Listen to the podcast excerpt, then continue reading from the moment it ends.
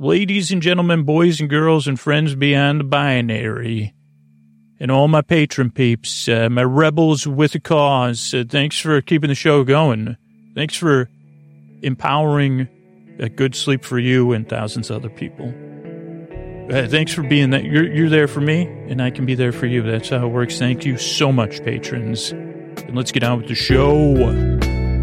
Hey, are you up all night tossing, turning, mind racing, trouble getting to sleep, trouble staying asleep? Well, welcome. Yeah, this is Sleep With Me, the podcast that puts you to sleep. You do it with a bedtime. We do it with a bedtime story. All you need to do is get in bed, turn out the lights, and press play. I'm going to do the rest. What I'm going to attempt to do is to create a safe place where you could set aside whatever's keeping you awake, whether it's thoughts, feelings, maybe there's something physically keeping you up, maybe there's something you're experiencing emotionally that's keeping you up, maybe you're on the road, maybe you just two nights ago you know you have to get up early. That happened for me. Or you were in a social situation and you said, well, trying to wind down. Maybe you got a change in work schedule. Maybe you just can't sleep and you want a friend there to keep you company while you drift off. Well, that's what I'm here to do. The way I'm going to do it is I'm going to send my voice across the deep, dark night. I'm going to use lulling, soothing, creaky, dulcet tones, pointless meanders, superfluous tangents. I don't know if I think I probably use this disconnected dialogue.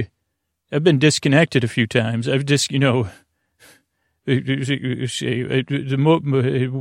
multitude of ways I could use the word disconnection, if I could say multitude and disconnection.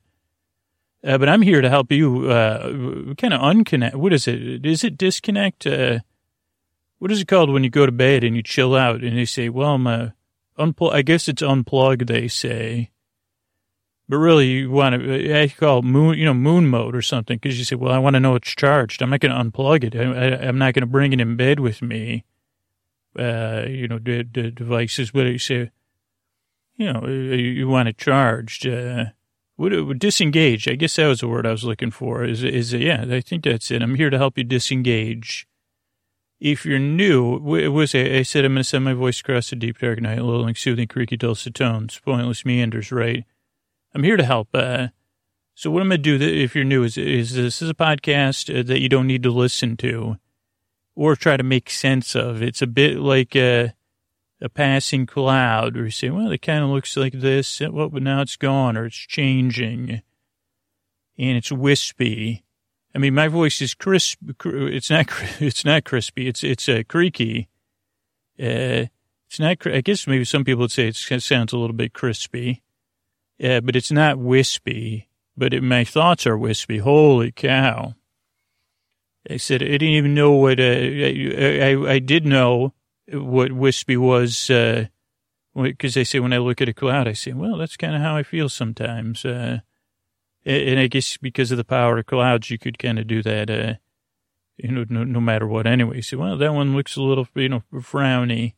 That one looks like I want to curl up, get a little bit more comfortable here. This one looks like I'm in the middle of podcast intro where I was trying to explain something new listener, and then I got off track, and now I want to curl up a little bit more and come back and say, oh, yeah, you don't need to listen to me. That was thing one. Did I mention I'm glad you're here? I hope I can help. So the podcast you don't need to listen to. There's also no pressure to fall asleep. We're going to be here about an hour. Or I'll be here. You drift off when you want. But if you need me, I'm here to the very end. Like if you can't sleep or you woke up or you were like me the other night where you say, what in the heck? I just want to I got to get up in like 3 hours or 4 hours. Like, why can't I just get to sleep here?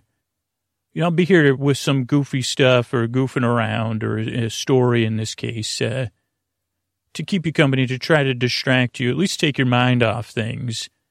But ideally, as I take your mind off things and you realize I'm a little bit disconnected or whatever, unengaged, it's a weird kind of a semi-engagement I'm trying to do. Almost like it's not sitting in silence, obviously. But when you have a relationship with someone that where you can disengage side by side in silence, it's very picturesque, you know, sitting there in rocking chairs. I would presume, at least in this image in my mind, rocking in rocking chairs separately, and you're just chilling. You're not talking. You're not really doing anything. Now, maybe the other person, you know, maybe one of you is listening to birds. Maybe the other person's watching birds. Maybe one of you, maybe someone might be working with yarn or knitting. But whatever it is, what was my point? Oh, you don't need to listen to me. No pressure to fall asleep. I'm going to be here to keep you company, to be at your side as you drift off, as your thoughts get wispy, and so maybe ideally float away or dissipates. So that's a couple of things. Structure the show. Show starts off with a few minutes of business, which you may have heard. And that's how we keep the show going and 300 episodes out there free. Then there's some business sometimes between the intro and the episode. If you're a regular listener, it's important. If you're new, not super important. Then there's an intro, which usually the intros are around 12 minutes. I think we're probably already 6 minutes into it. And it's kind of a show within a show where I try to give an example, like I said, where you can't sleep, and then try to explain how the podcast works. And I've never been so successful that I'm like, that's the intro. I'm going to use that for every episode henceforth, or hereforth. Or going forward, I'm always like, almost caught what the podcast was there, but not quite. So there's an intro, around 12 minutes. Some listeners will fall asleep during the intro.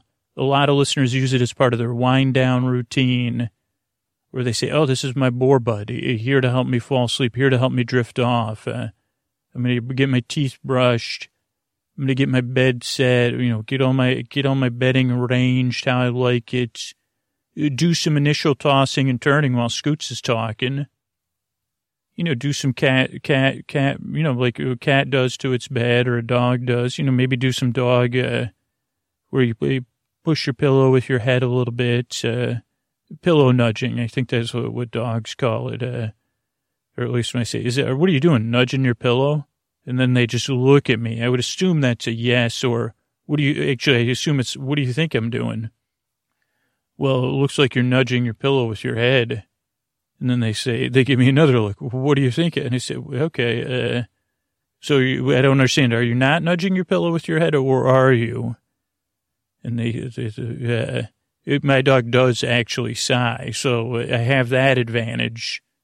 And then I have to kind of, and I don't know if this happens in interpersonal relationships. For me, it does. You say, okay, what did that sigh mean? Oh, boy.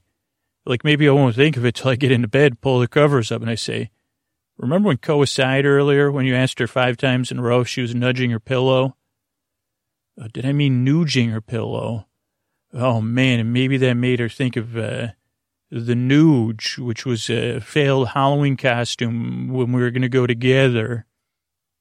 Oh, no. And then you say, no wonder she sighed at me. What kind of dog owner am I? Asking my dog about nudging instead of just letting her nudge her pillow in silence. So I don't know if that keeps anybody up. It probably, it has, you say, maybe she's sighing about something else. Usually dogs are, at least with dogs, they say, hey, they have a way of getting us a message like, hey, I got to go to the friggin' bathroom. It's kind of like when you're on a plane,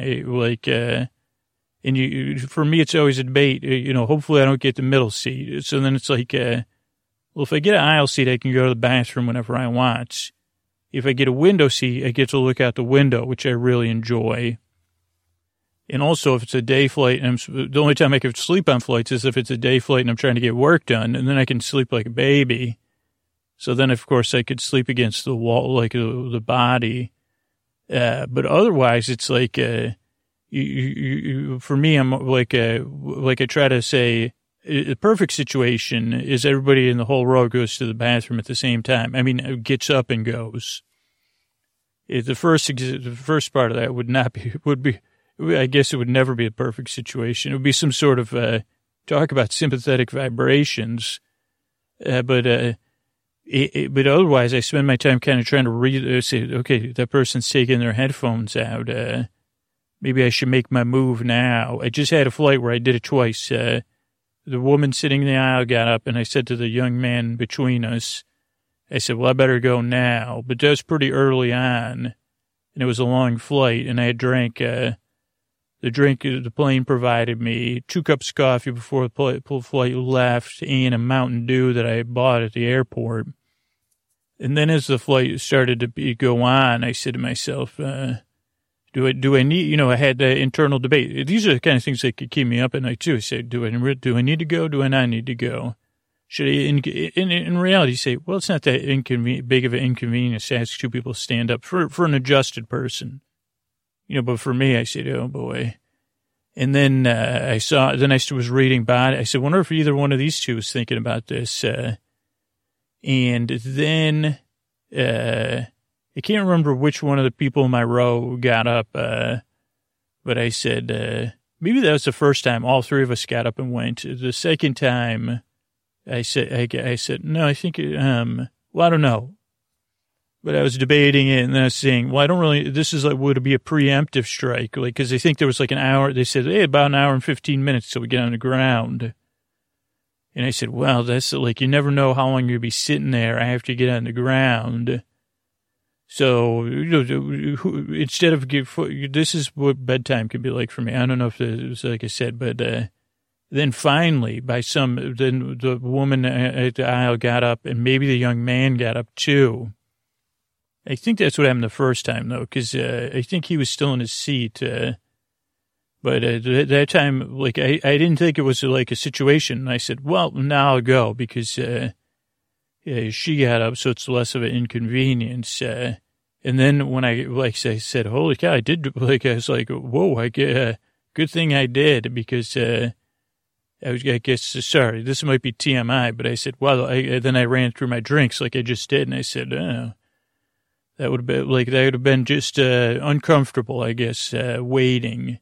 And even that, a lot of people would say, who does that? Like, and I know some of you can relate to say, yeah, I do. I proactively going to the bathroom, proactive. I call it being proactive.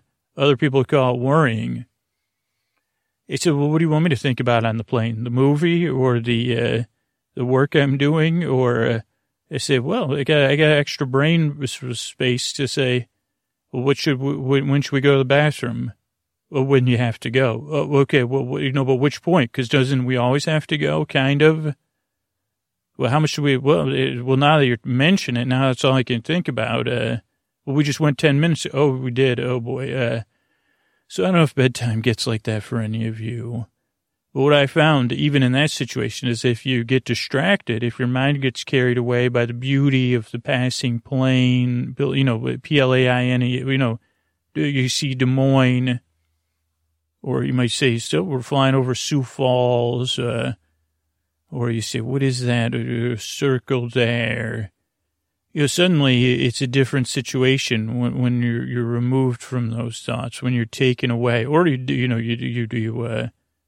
get it taken care of, and then you get back to your seat. So, whew, let me get back to playing Roller Coaster Tycoon Classic, which I just allow myself when we're in the takeoff and landing. Pro tip: if that kind of stuff, it's not a cheap game. I think it's like $5.99. But if those two things stress you out, and you like pick yourself, and you like a little simulation. In near 8-bit style, Roller Coaster Tycoon Classic. Pick it up. Holy cow. You won't even notice. You'll be like, wait a second. Is your seat tray down? Okay, that means I got to get to work. But I didn't even notice it was seat tray time. Anyway, the podcast is kind of here to fill a role like that. A little bit more personal, a little bit more friendly. I'm here to help because I've been there, whether it's just the thoughts or, you know, at night. I'm here to help. Now, this podcast doesn't work for everybody, especially the first time, so give it a few tries. See if it works for you. See how it goes. Most listeners say it took 2 or 3 times, but I'm here to help it. I wish it worked for everybody. If it doesn't, I'm sorry. You could try, let me know. I could say, well, these are some other things I tried. But I hope it works for you. I work very hard, and I yearn and I strive to help you fall asleep. Thank you again for coming by. And here's a few ways we keep the show going. All right, everybody. It's time for a trending style. Ideally, I don't know how this episode is going to turn out. Maybe a guided meditation style episode. I had this idea yesterday. And I'm also going to try to pitch. I said, wait a second, has this been a 99PI episode? So I will be trying to reach out over there to see, oh, there was an episode about this. This will be trending. It's going to be based on the trends will be coming from the Writer Emergency Pack. This will be, the trends will be coming from the Writer 411, but really another word, a pack. It's a Writer Helpfulness Pack, helpful in a Pinch pack by John August. I don't know, I'm sure these are still available. John August, Craig Mazin, one of my favorite podcasts, Script Notes. Actually, it's called Script Notes.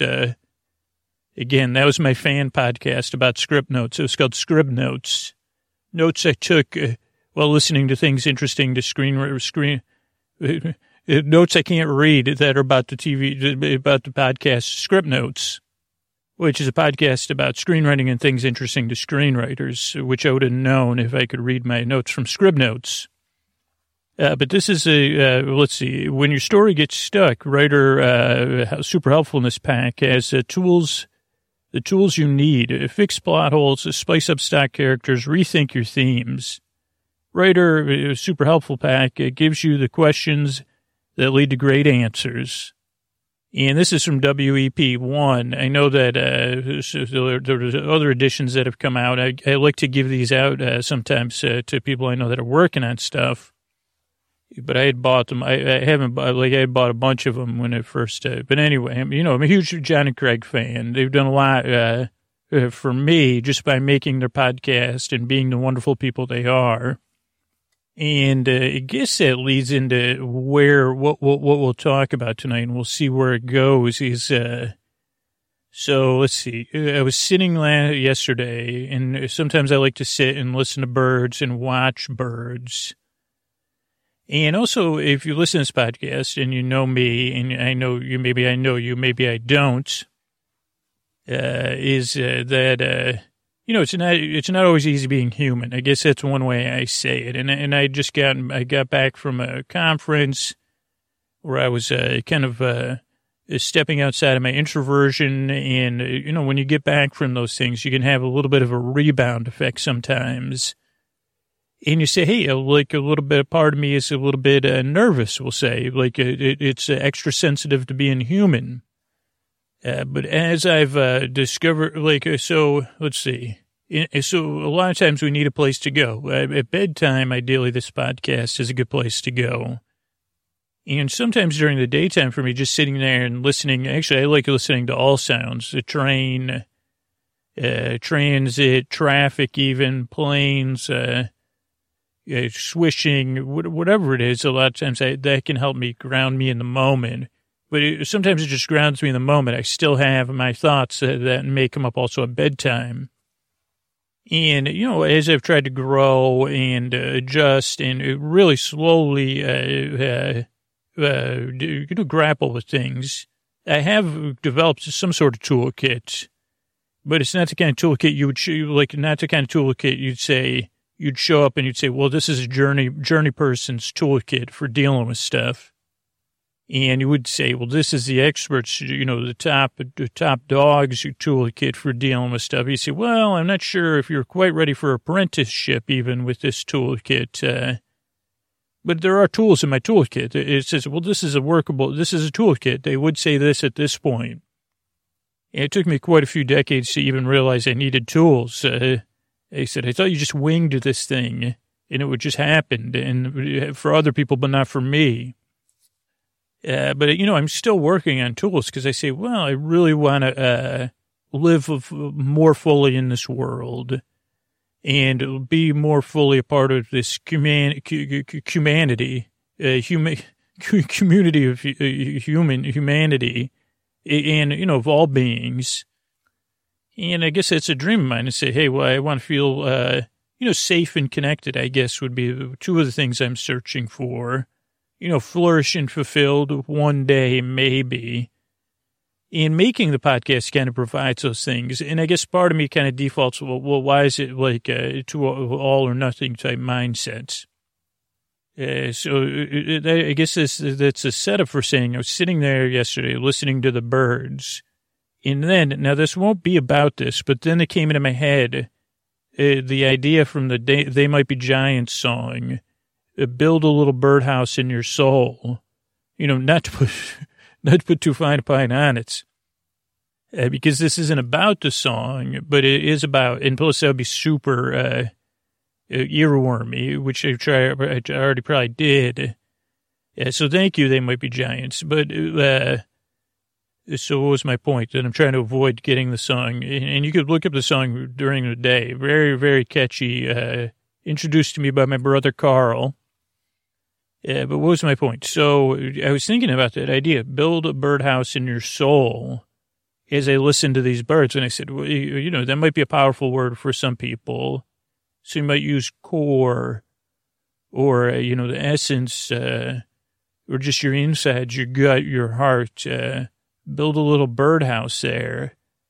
And I just thought that was a nice image. And I said, wait a second, that's kind of what I'm trying to do. In some sense, I got all these birds flying around, right? My brain is like that movie a bit, but I'm the only human character.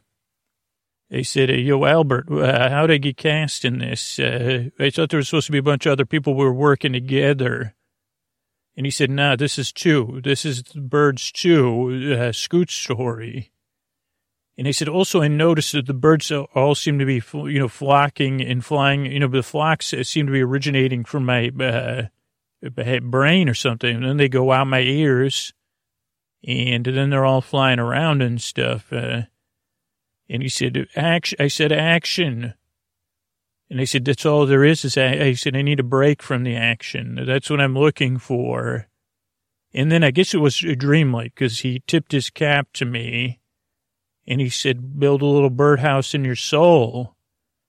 And I said, well, are you going to instruct me to do that? But of course, he didn't.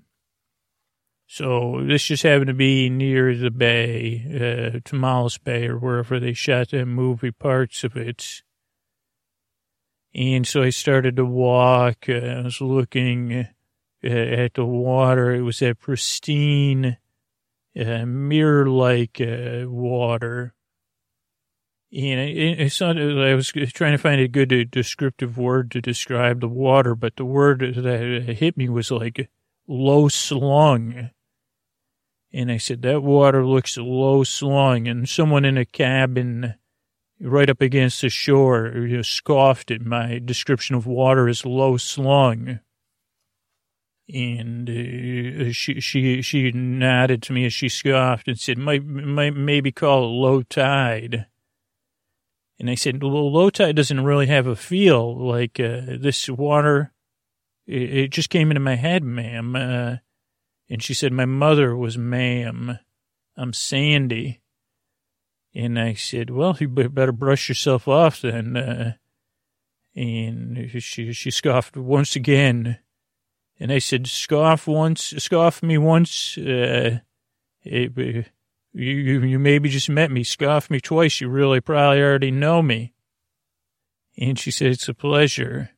And I said, before you, Sandy, interrupted me, I was contemplating this low slung water, not a physical descriptor.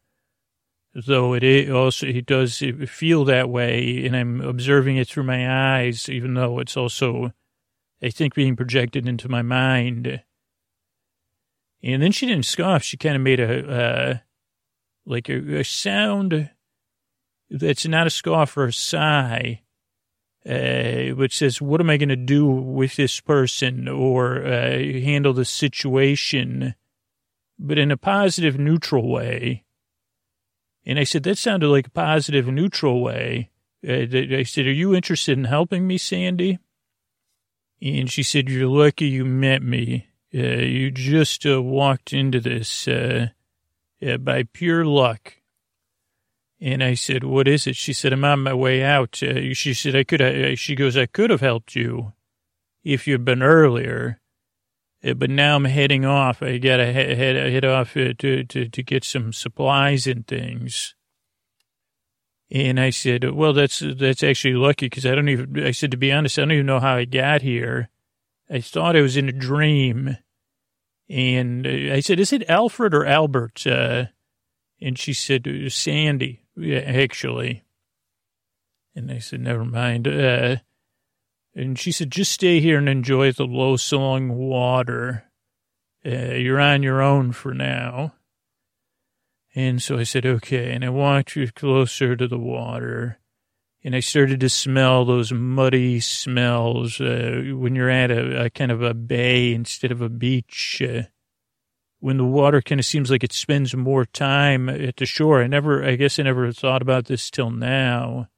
But where there's a loamy mud at the edge of the water instead of it. I said, how does that work?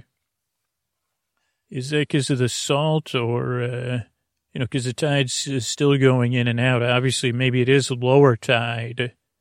Feels low slung, though, even though Sandy can't hear me. Between you and me, feels low slung, this water.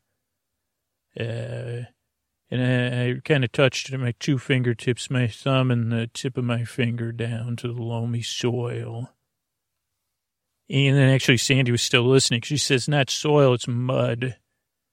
And I said, are you sure it's not a riparian, so she said, there's nothing repair. And I said, okay, please don't quibble with me, Sandy. And I said, as luck would have it, I'm going to get in your car without you inviting me. And I ran after, and I jumped in the back of Sandy's car. And I said, I got really lucky that it takes you, you're too busybodying me to hit the road. And she said, I'm getting on the road. And I said, it was a pleasure to really meet you, Sandy. I said, I think I'm here to do something. And she said, what, I said, this is just like every character. She said, test my nerves. I said, no. I said, revel in your wisdom. And she said, typically wisdom is not reveled in. And I said, well, give me a try, Sandy. Lay it on me. What are you going to get supplies for? And she said, birdhouses. And I said, okay. I said, all right. What are you doing making birdhouses for? She said, I'm making birdhouses because that's what I like to do is build birdhouses. And I said, is it ever a bird home? And she chuckled. She chuckled like she had never heard that. And I thought to myself that the joke must be told thousands and thousands of times every single day. And I said, do your birdhouses have doormats on them? And she said, no, they have perches. And I said, well, have you ever thought about putting a doormat on a perch? And she said, and I said, there you go. Maybe that's why I'm here, Sandy. I said, what kind of wise person would, of course, put a perch out there for the birds to land on? And she said, well, I said, would a bird land on a platform as much as a perch? And she said, they seem to prefer perches. And I said, you know what just popped in my head, Sandy? Inches and inches of inches. And she chuckled again. I mean, more baffled than, at the actual humor, which was, probably lacking because it was just my brain said inches and inches of inches. And she said, well, what should we do with that? And I said, well, if you had a bird, if you had a pet shop that only sold birds, I guess that would be a bird shop. But I wouldn't shop at a bird shop, even if it was just for pets. She said, why? I said, I don't know, common sense. I said, what are you selling birds here? That's not okay. And she said, she goes, you're starting to grow on me. And I said, let me revel in your wisdom, Sandy. Oh, so wise. And she said, thank you. She goes, I was joking, though. And I said, okay. I said, well, tell me about the elements of a birdhouse. And she said, well, first you got your roof, you got your perch or your entryway. You got your, she goes, these are all optional. You wouldn't believe it, but everything in a birdhouse, nearly everything is optional. And I said, even the birds, huh? And she said, well, ideally no, but she said, yes, we can't build the birds yet. And I said, do you remember that movie with the Titans? There was the clockwork bird. Forget its name now. And she said, I believe it was an owl. She goes, I can kind of picture it and hear it. And I said, yeah, I can hear it too. Really pleasing noises it made, whirring and warbling. And she said, yeah, it did warble. And it's a mechanical warble that was comforting. And then she said, are you going to rhyme a word with warble? And I said, I don't know. I was thinking marble, tarble, which isn't a word. And she goes, your rhyming's tarble. And then I said, I may have met my match. And I said, Sandy, I want to learn more about how you build birdhouses. And I interrupted you. And she said, well, you got the perch, you got the roof, you got the floor, you got the walls, and you got the inside. And she goes, have you ever seen the inside of a birdhouse? And, I said, he said, an actual birdhouse? I said, actually, I don't think I have. Darble, Farble. And she said, okay, well, she goes, but so you haven't seen the inside of a birdhouse? And I said, yeah, I can't picture what it would look like. And she said, good, because you're not a bird. And I said, well, what's in the inside of a birdhouse? And she said, well, whatever you put in there. Then I started to think how lacking my birdhouse knowledge was. And we pulled into a local hardware shop. And, right when we pulled in, Sandy did some waving and some talking. Somebody called, called her the bird, bird is the word someone said. And then someone said, something bird is the word. Bird brain was used, and then I scowled at that person, and they were taken aback, and Sandy elbowed me, and we went into the shop, and she said, how you doing, Jerome? How you doing today? And, Jerome said, some days you're the, the bird, and some days you're the newspaper. And she said, yeah, that's where we got to keep it at the bottom, that's where you, and I said, okay, let's keep to the birdhouses, Sandy. And she said, well, where do we start? And I said, well, I guess we'd start with the foundation. And she said, okay, what's the foundation of a birdhouse? And I said, L-O-V-E. And then she said, N-O. And I said, is it the pole that the birdhouse? I go, no, not all birdhouses sit on poles. He said, the floor or the walls? And she said, keep going. And I said, well, would there be a foundation of a birdhouse? If it's not love, appreciation. And she said, you see anybody, you everybody? And I said, oh, I said, you can buy appreciation, but, it's just, vapid.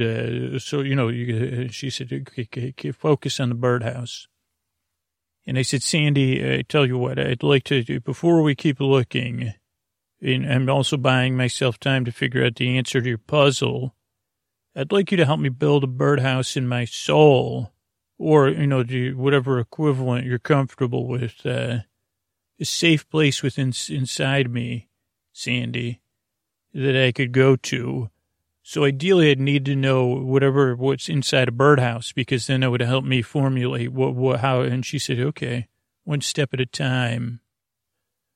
And I said, okay. And she said, what's the foundation of a birdhouse? And I said, well, if it's I guess it depends where it is. And she said, okay, where should we start? Where would you start? And I said, with a roof, because I just saw it rain. And she said, okay, and then where should we go next? And I said, the walls probably, and the sides, because it's kind of, I said, the square parts. I said, we get the triangles and then the square parts, or maybe there's no triangles. And then the bottom part, the purchase. And she said, okay, well, where would we start with those? And I said, well, we should start in the roofing.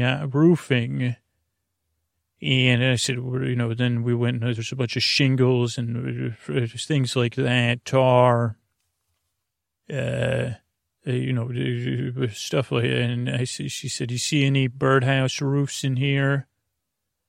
I said, it's a roofs, right? Roofs and hooves. She goes, it would behoove you to not spend all day. And she said, well, okay, it's the wrong aisle. And she goes, what's the next aisle? And I said, well, walling, you know, wall aisle. And she just kind of looked at me.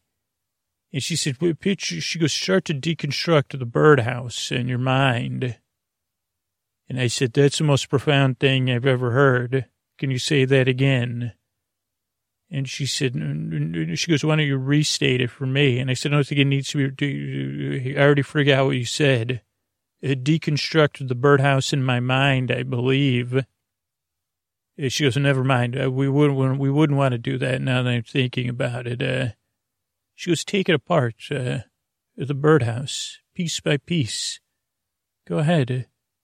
And so I took off the roof, took a lot of, even though it's an imaginary, in a dreamlike situation and it was imaginary, it still took a lot of work.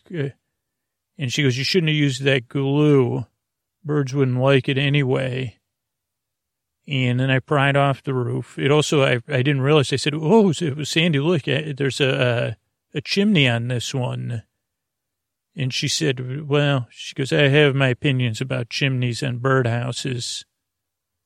And I said, your face tells me everything I need to know. Also your tone, Sandy, about it. No need to elaborate. Though I personally think they're cute. Also could serve as another perch.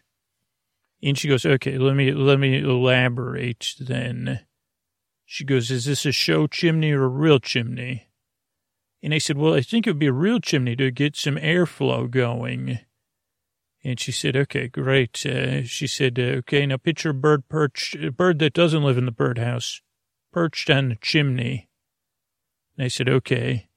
And she said, picture a bird family, or just one bird cuddled up inside, warm, with that airflow you're talking about.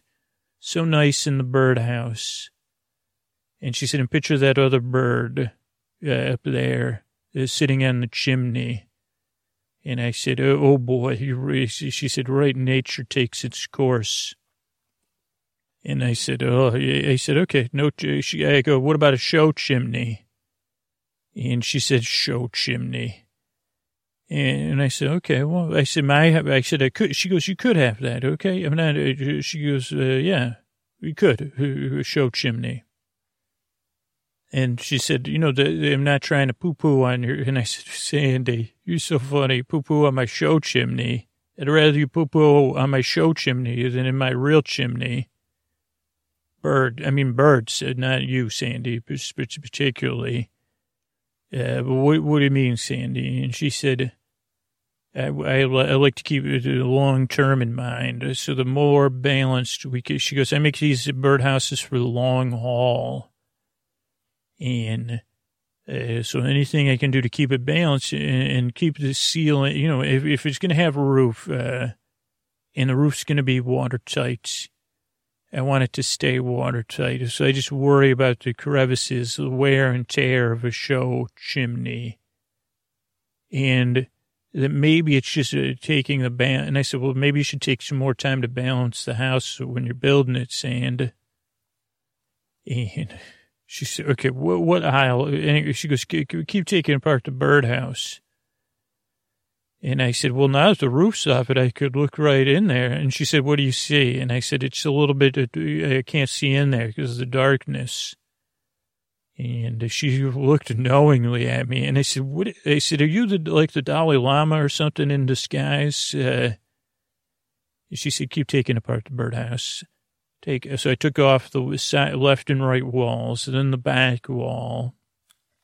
And this one had a traditional hole in it with a perch. So I pulled out the perch, and I said, okay, we got to go to the dowel aisle for sure. And Sandy clapped me on the back like I had, like I just won a major award. And then I took off the front of the house, and the bottom was a square piece of wood.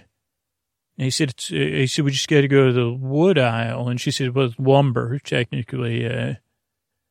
And I said, what are we going to get, 20 board feet? What are these, 2x4s?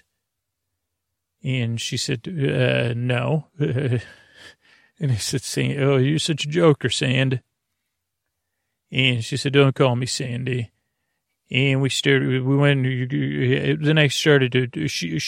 the lumber section, and I went to the dowel section, and then I started playing around in the dowel section, because it's D-O-W-E-L, that's a dowel, which is a long cylinder of wood, which wasn't in the lumber section. And each one has kind of like a spray-painted color, depending on its like diameter. I don't know, circumference. Again, I wasn't paying a lot of attention, because as soon as I got in that aisle, and they had a lot of dowels, because this is like in Marin County, very crafty community, Marin County.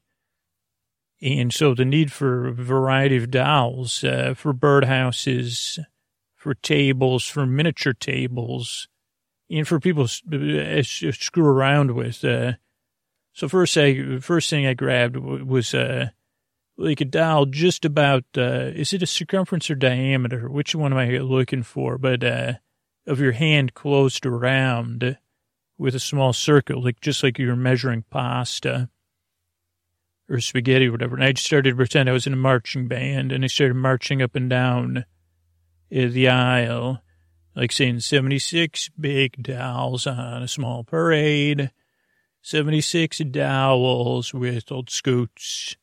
So then I did that, and then I pretended it was like a bow staff. I got a longer, bigger one, and I kind of played out a movie where I was talking to the other dowels and trying to do, kung fu movie, recreation of a kung fu movie, which I got to say I had some decent moves.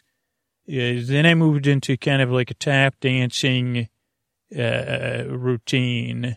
I was singing "It Had to Be You" though, and I was trying to tap dance and kind of do like a little cabaret. Luckily, I found myself in a section with empty small buckets, so I did find a hat to also use. And then I danced around a couple other aisles. Luckily, it's Marin County, so as opposed to other places you might be in an independent hardware store that I've performed in and been asked to leave, most people looked at me with general, I don't know if they're bemused or amused. A couple of people were enthused. They said, get after it. And even when I was I guess I was saying it had to be you. And I was respecting people's space, but, singing directly to them. And also when you say wonderful you, like to a paint can and then to a person, it kind of diffuses things in the right way where they feel special, but they feel like a part of something. So I was just doing that. Then, I found some smaller dowels, and I was putting them behind my ears, pretending I was from another, world. I tried putting dowels in my armpits. That's when someone said, you just bought those dowels. They said, you just bought those dowels. And I said, you, of course, it just happens to be that the dowels you put under your armpits. I was kind of pretending I was like, I don't know what I was pretending, but it was interesting. One under each armpit. Those are the same size dowels you would use in a birdhouse. perfect perching diameter, as the birds say. And they said, well, just for these birds, what about? And I said, okay, sorry. They just the ones that fit under my armpits.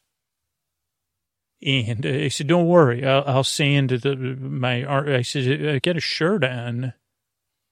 And then Sandy found me. And I had a feeling Sandy was observing me for a long time. We headed out. I said, are we going to get any stain or paint or anything? Sandy said, don't worry. She goes, you wouldn't want initially any paint or stain on your birdhouse for your soul, would you? And I said, I've never thought about it. And as we headed out to the parking lot, Sandy turned to me and said, you know, I'm not supposed to tell you this, but, you know, you're not, this isn't a second part of this isn't like a second dream unrelated to the first dream. And I said, is that another Dalai Lama thing? Because I'm not picking up on it. That kind of seems a more obscure quote that I would need someone to interpret for me. And Sandy said, you're still in birds too, so you better get moving. And well, boy, what do you mean? And then I heard I heard caws, I heard squawks, I heard screeches. Even sadly enough, and a tear was shed, I heard the sweet cooing of a mourning dove and mourning doves. I heard honking of the geese from a place known as Canada. I heard quacking. I heard, you know, like other things, like peeping. I heard some peeping. That was around my ankles. Did I say chirping? Because I definitely heard chirping. I heard more than three, you know, I heard birds singing, three little birds outside. You know, I heard that sweet songs. I heard melodious songs. I heard bird calls. It's gobbling. All of these sounds. So I just started moving before, like all of it was like right by. And like some sort of what do they call it? Like a critical mass of birds, of obviously a great variety. At least a massive, oncoming sound of birds, which just caused me to keep moving. And so I ran, and I said, well, I guess it would probably. Hopefully they all chase me and they leave Sandy alone. And then I said, Albert, what did he, you know, cut. But I couldn't hear anything over the constant bird calling. So I just kept moving. And, you know, I was running through trees. And then I was running across trails, coastal scrub. And I even stopped to appreciate the coastal scrub. Then I heard more bird calling. And I said, I got to stay one step ahead of this bird, you know. I said, are all birds running flocks? Because I think I heard crows, and I know what kind of pack they run in. And I said, no offense, crows, but I couldn't tell your caw from a raven's, you know. And so I knew that probably, and I said, I still know the difference between a raven and a crow, no matter how many times a listener tells me. You know, and then I just said, nevermore, hardy har har. But I kept moving. I kept moving. And I said, what I could use is actually a birdhouse. And almost on cue, like in these situations, I looked up and there wasn't a birdhouse, but there was a tree house up there in a tree above me. Eventually, when I got to a place with more trees, and I climbed the tree. And it was like it wasn't an easy climb, but it wasn't too bad. And I got up there. And these were thick trunk and thick branches crossing a giant balanced nook, nice overhead shade. And I think it just bought me, like, because the tree was very shady, I got it. And I said, this looks like a giant birdhouse. This is a tree house that's a birdhouse. And I said, this is so like you, Albert. Not really. And then he didn't think two steps ahead, like with her familiarity with the big AH. So I climbed up in a little, like I got on the perch, just like it was a, I don't know, one of those bars you swing on if you're some sort of gymnast, which I did swing on and managed to get up. And then I climbed in the hole. And this was news to me. And then I guess, I don't know if all birdhouses are designed this way, but not far down in the hole was a platform. They covered half the floor in front of the hole. And I said, okay. And then I dropped it down. And then, so it was like a first story or a second story and then the first story.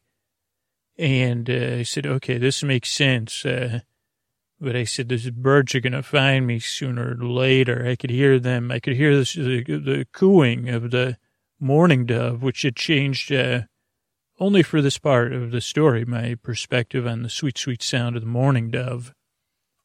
And I'm never more thankful for the annoying cawing of those crows or ravens, because it really is easy to hear and almost like to tell the distance. And so then I kind of worked at prying off the platform and trying to get it, like, take it and break it in half. And then I covered the entrance into the birdhouse, and it kind of, it felt like I was doing this in miniature or something, because I was like, it got everything. I used the other, like, I broke the board in half that held the second story. Then I realized, oh, wait, I won't be able to get up to reach to cover the hole. So then I kind of wedged something against the floor, and then I had then broken into three pieces. And they said, oh, wait, the dowel. And I reached out and pulled the dowel. So then I used the dowel to kind of put hammer and nails to close the hole off eventually. It was a lot of work, a lot of embarrassing fumbles, because I had a piece of wood at an angle. And I kept trying to run up the wood and sliding back down, and then trying to hammer with the dowel and slide back down. And then I tried to cheer myself up with did a show. Probably not the best time to do another dowel-based performance. But I did. I said, this one's for you, owls. You'll get to see me perform with the dowel. But I knew the birds were looking for me. And so I got the hole cut off, and then I was there, and it was. And then I just kind of curled up in a corner, and you could hear the birds calling around me. And I was like, okay, this is a pretty secure birdhouse, and I felt some of them landing, and then the caws died down as I felt birds settling into this tree, and they stopped calling it, but I could hear the I don't know how you describe the sound a bird's wings make. It's not flapping when you're really close, maybe when you're at a distance.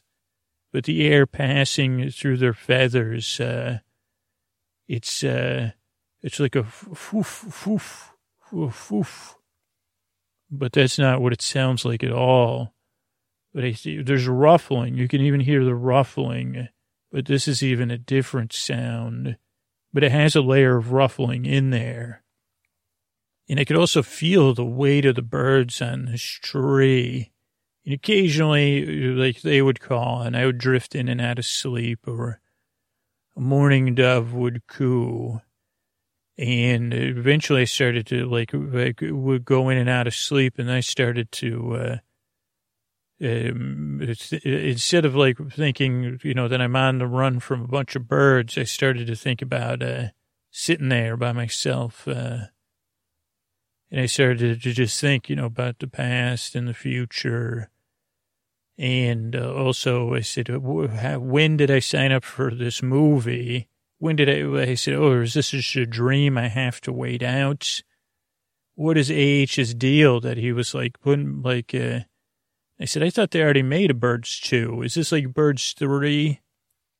And then I said, is Jason Statham, whatever Jason Statham, going to show up? I didn't even realize his name rhymed in that way. Is that alliteration? Jason Statham. Whatever it is, I'm sorry. I've appreciated your ability to be an action star. And I think you put the stern look in a good way. I think we share that. How come you've made a great career out of looking slightly perturbed, where for me it causes grief? But where was I? So, well, I was there in a birdhouse, and I don't even know what I was talking about because I was thinking and thinking, and I realized that from the inside of the birdhouse, it was just me, and surrounded by the birds. And then I heard Sandy's voice, and at first I was hoping it would be like some sort of, attempt to get me out of there. Sandy Statham.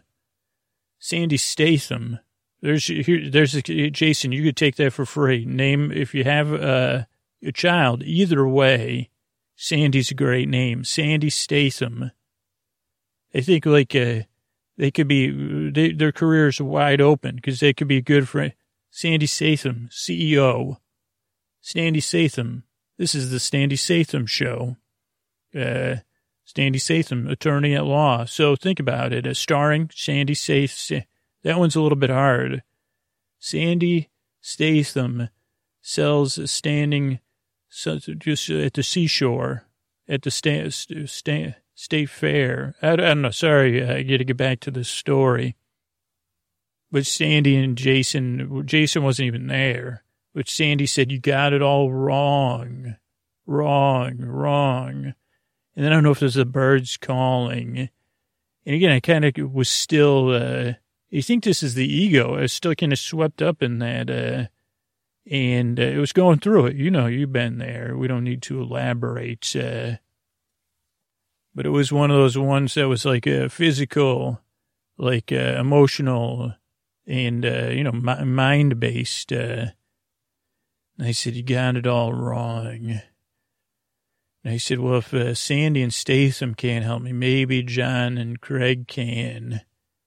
And then some part of me, an adjusted part of me that was not Sandy, but like the character Sandy was playing, said, maybe John and Craig already helped you, Scoots. And I said, well, maybe help me with this podcast. But then I said, okay, come. And I said, oh, wait a second, who's here to help me? John and Craig helped me. Maybe Sandy was kind of helping me in some indirect way. And then I said, maybe the birds are helping me. And I said, birds, you here to help me? And then they just, made a bunch of bird sounds, which I don't speak bird. I mean, I've pretended I speak bird, but I don't. And actually, it's like talking to birds, for guidance is a bit like texting or emailing.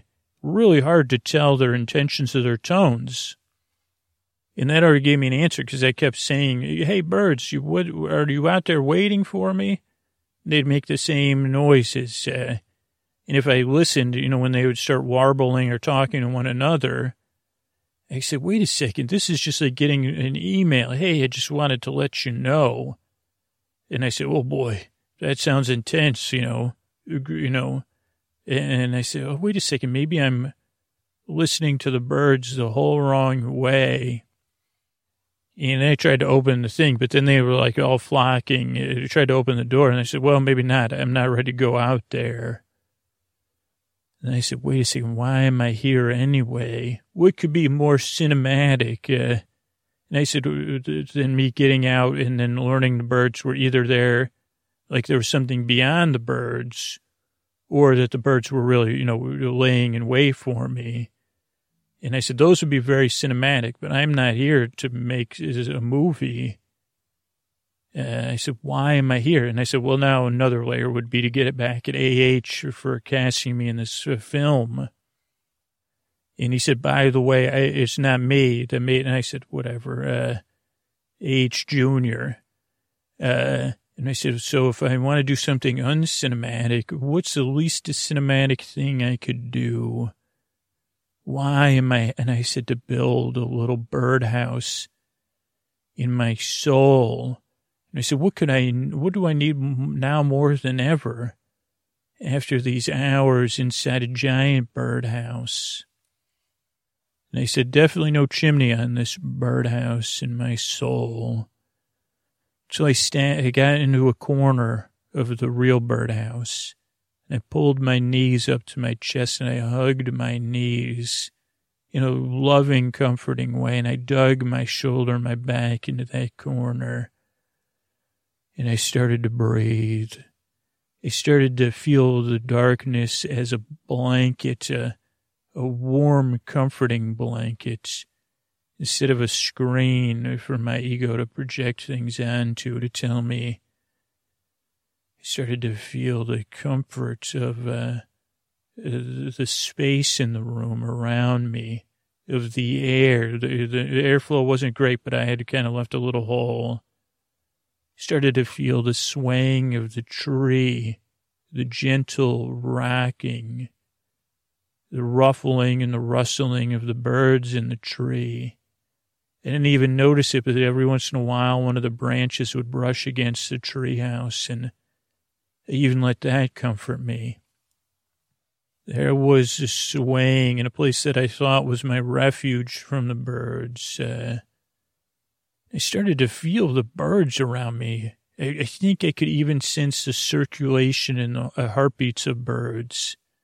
But I mean, I don't even know anything about to be honest. I said, of course, birds have hearts. I said, big hearts, right, birds? And they made the same bunches of noises, squawking. I think there was gandering going on. And I always associated that. Maybe it was just that they were looking at me. They were looking through the walls of the birdhouse in on me, that they were taking a gander. But it also felt like it had a sound to it. And the peeping, and it maybe even some sort of harumphing. I said, what is that one of those, is that the sound? And I said, okay, well, the turkeys, and I heard everything. But now it washed over me, these sonic waves of the birds saying, you're okay. Yeah, but because you know, you're still kind of thinking about coming out here because, yeah, it's the real world, it's the real world. It's not easy out there, and you never know what these flocks of birds are out there for. And I was there, and I felt my legs and my arms release. My legs, I think they were splayed, but whatever. They were out there in the room. And then I picked up the dowel. And I put it out, and I pulled the cover off of the birdhouse, and I returned the dowel to its perch. Then I sat outside. You know, I got in the circle part of the birdhouse, and I put my legs out, and I tested the dowel, and I said, well, it's not exactly the most sturdy dowel. And then I just sat there feeling again, this time in the light of afternoon, filtering through the trees, filtering through the birds' wings. Again, I felt this comfort there in the swaying, just this presence, a multitude of birds there with their presence and their occasional noise. And then I realized the layers of noise that sometimes I wasn't even tuned in, that there was always these sounds the birds were making, and only sometimes I was aware of it, or was I? It drawing me, calling me into that moment, to the swaying now of the tree, or now the sunlight touched me, or was that the breeze on my cheek, on my knee? There I was with all these birds in this tree. And I said, you know what, birds, this is, and then a bird landed. It was a finch. It was inches and inches of finches. It was one finch, though. But I think it was a finch. My size finch looked right at me. Looked again. I said, well, maybe it wasn't looking at me at all because its head kind of seemed to move around in a strangely mechanical but natural fashion. And I said, holy cow, I thought I was going to build a birdhouse in my soul. Then I thought I was in a friggin' movie. Then I thought I was just going to the store with Sandy and that she was going to teach me how to build a birdhouse in my soul. And then I was going to try to get, and then Sandy just yelled at, she said, you got to build your own. And I said, exactly.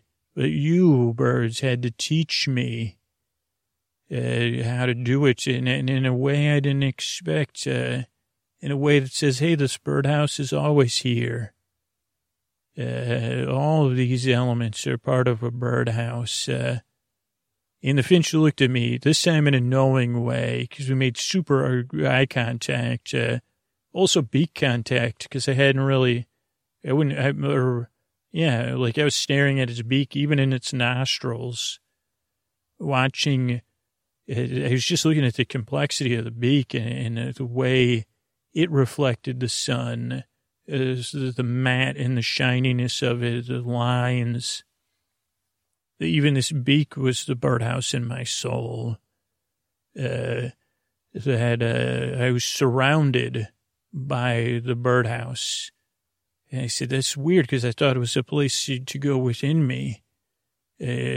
A place to build, that I had to build a birdhouse in my soul. And Sandy said, nope, bird home, bird brain. And she said, you got it. And she said, there's one thing you got. And I climbed down eventually because she said, okay, this is the moment where Sandy brings it all back and gives me the last piece of wisdom for me to revel in. Luckily, I had taken the doll with me from the birdhouse treehouse, and I hid it in my my belt. And Sandy said, "Yeah, you got to welcome the birds into the birdhouse." She goes, "The birdhouse is both places, but you have to welcome the birds in." And I said, "You mean into all of them into that birdhouse?" And she said, "No, a couple of them already moved in there."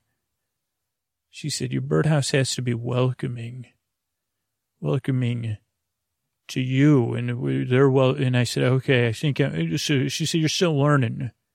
You don't just build a birdhouse in your soul. And she goes, that's a song. And so she goes, there's a message in there too, probably. But she goes, you're always building a bird home in your soul. But remember that it's this two-way thing. This two-world thing, it's a process. She goes, sometimes, she goes, the insides have to be changed. She goes, maybe, she goes, you know how I learned about that chimney? The hard way. And I said, thanks, Sandy. And then I did a performance for Sandy with a doll, about building a birdhouse in my soul and pointing at all the birds, kind of like a Dr. Dolittle Music Man type thing. But, eventually I left and I went back to my life. Also, at some point, someone yelled, cut. So this could be out in some strange avant-garde version of Birds 2. But, I got home eventually, and I was home, and it was quiet again, and I was listening. But I was listening with, I guess, I have two ears, but sometimes maybe they talk about a third eye. Maybe I need a third and fourth and fifth ear to listen in both directions and to be building a birdhouse, a bird home in my soul, in my core, in my center. And I said, whoa, this, and I said, I wish I had those other quotes that Sandy had given me, but it's there. And, most of the time I realize I'm just looking in the wrong places. But I'm glad you're here to take this. I wouldn't take this journey if it wasn't for you listening to it. So thank you. And thanks to Sandy, John, and Craig, AH, of course, and everyone else, thanks and good night.